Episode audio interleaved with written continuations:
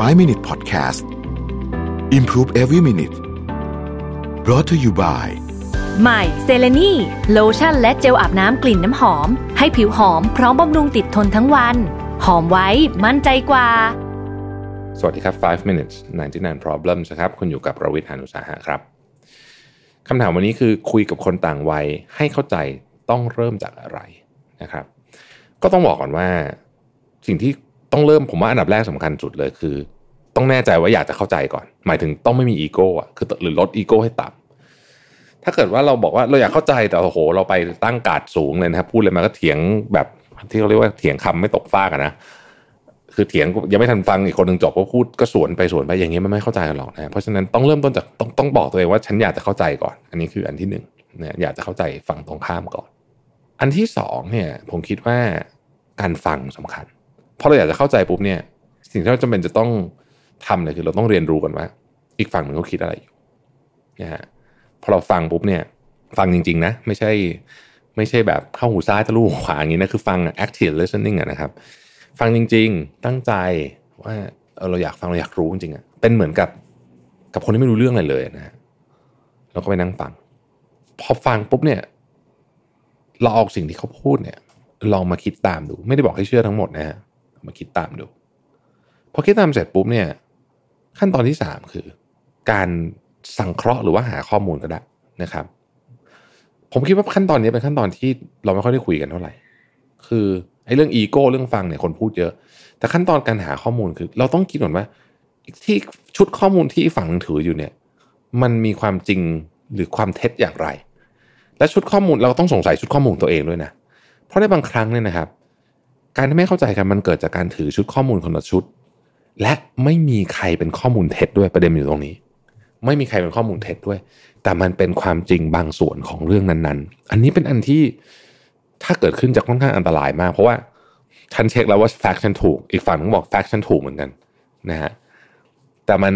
มันเหมือนตาบอดคลำช้างอะ่ะถือ fact กันคนละนิดละหน่อยนะฮะก็ก็ถูกก็คือเป็น fact ที่ถูกประมาณนึงแล้วก็ลุยกันบนอันนั้น แล้วก็ไม่ยอมที่จะเปิดใจจะรับชุดข้อมูลของคนอื่น มันก็ไม่เข้าใจกันนะฮะแล้วก็ผมคิดว่าอีกอันหนึ่งนะที่ที่สำคัญมากคือ การไม่ใส่อารมณ์คือสุภาพอะคือถ้าใส่อารมณ์ปุ๊บเนี่ยมันมันคุยไม่รู้เรื่องตั้งแต่ต้นแล้ว คือเปิดมาปุ๊บมันก็นั่นกันอยู่แล้ว คือเนื้อหาไม่สำคัญอารมณ์สำคัญกว่าเนี่ยมันก็แน่นอนว่ามันมันก็ไม่มีทางคุยรู้เรื่องนะครับ ทีนี้บนโลกแห่งการเปลี่ยนแปลงและความขัดแย้งระหว่างเจเนอเรชันเราเห็นชัดมากในตอนนี้เนี่ยผมต้องบอกว่า มันคงไม่มีคำตอบเดียวที่ถูก สิ่งที่ผมค่อนข้างจะแน่ใจแล้วกันนะคือโลกนี้มันจะเปลี่ยนไปเรื่อยๆ มันไม่มีทางอยู่เหมือนเดิม โจทย์ปัญหาของชีวิตก็จะเปลี่ยนไปเรื่อยๆ เพราะฉะนั้นเนี่ยเรื่องนี้ถ้าผู้หลักผู้ใหญ่เชื่อ ก็ก็ก็จะมีความเข้าใจเด็กมากขึ้น ในขณะเดียวกัน ในฝั่งของเด็กเองเนี่ย ก็ต้องมันก็มีความจริงอีกข้อเหมือนกันที่ผมคิดว่ามันเป็นเรื่องจริงก็คือว่าคำสอนบางอย่างของผู้หลักผู้ใหญ่เนี่ยมีประโยชน์มาก ๆ ด้วยเหตุผลที่ มนุษย์เราไม่ได้เรียนรู้ทุกอย่างจากหนังสือ แต่มนุษย์เราเนี่ยเรียนรู้จากประสบการณ์เยอะมากคำว่าประสบการณ์ในที่นี้มันมีหลายแบบนะฮะประสบการณ์ที่กลายเป็นตรรกะวิบัติก็มี แต่ประสบการณ์ที่ดีมากๆ เช่นเราบอกว่าเราเชื่อว่าความล้มเหลวจะช่วยสอนให้เราสำเร็จใช่ไหมเราบอกว่าทำล้มเหลวแล้วมันเอ้ยเราจะได้รู้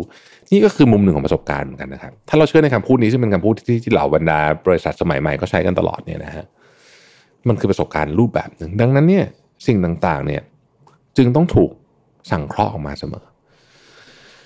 ผมยกตัวอย่างคำพูดหนึ่งแล้วกันที่ผมคิดว่ามันเป็นความจริงมากก็คือเนี่ยอย่างช่วงโควิดเนี่ยเห็นชัด สิ่งที่ผมได้รับคำสอนจากผู้หลักผู้ใหญ่มาตลอดเลยเนี่ยนะครับ คือว่าเฮ้ยดูเงินสดให้ดี คืออันนี้มันเป็นสิ่งที่คือคือผมพูดเรื่องนี้บ่อยผมรู้ แต่มันเป็นเพราะว่ามีคนสอนผมมาตลอดนะแล้วมันก็พิสูจน์ว่ามันจริงมากเลยในตอนตอนโควิด ผมมีเพื่อนเยอะมากเลยที่บอกว่าเคยไม่ต้องสนใจเงินหรอกเดี๋ยวมาหาเงินเมื่อไหร่ก็ได้นะพอมันเกิดวิกฤตขึ้นแบบนี้เนี่ย มันหาไม่ได้นะ มันมีคนเชื่อว่า ไม่ต้องใครหรอกคนผมที่ผมรู้จักเลยเนี่ยเขาเชื่อว่ายังไงเขาก็หาเงินสดได้ แล้วก็เพิ่งถูกพิสูจน์ว่ามันไม่จริงฮะเขาธุรกิจก็เพิ่งจะล้มไปเพราะไม่มีเงินสด เพราะฉะนั้นเนี่ยแหล่งการฟันดิ้งเนี่ย มันจึงเป็นสิ่งที่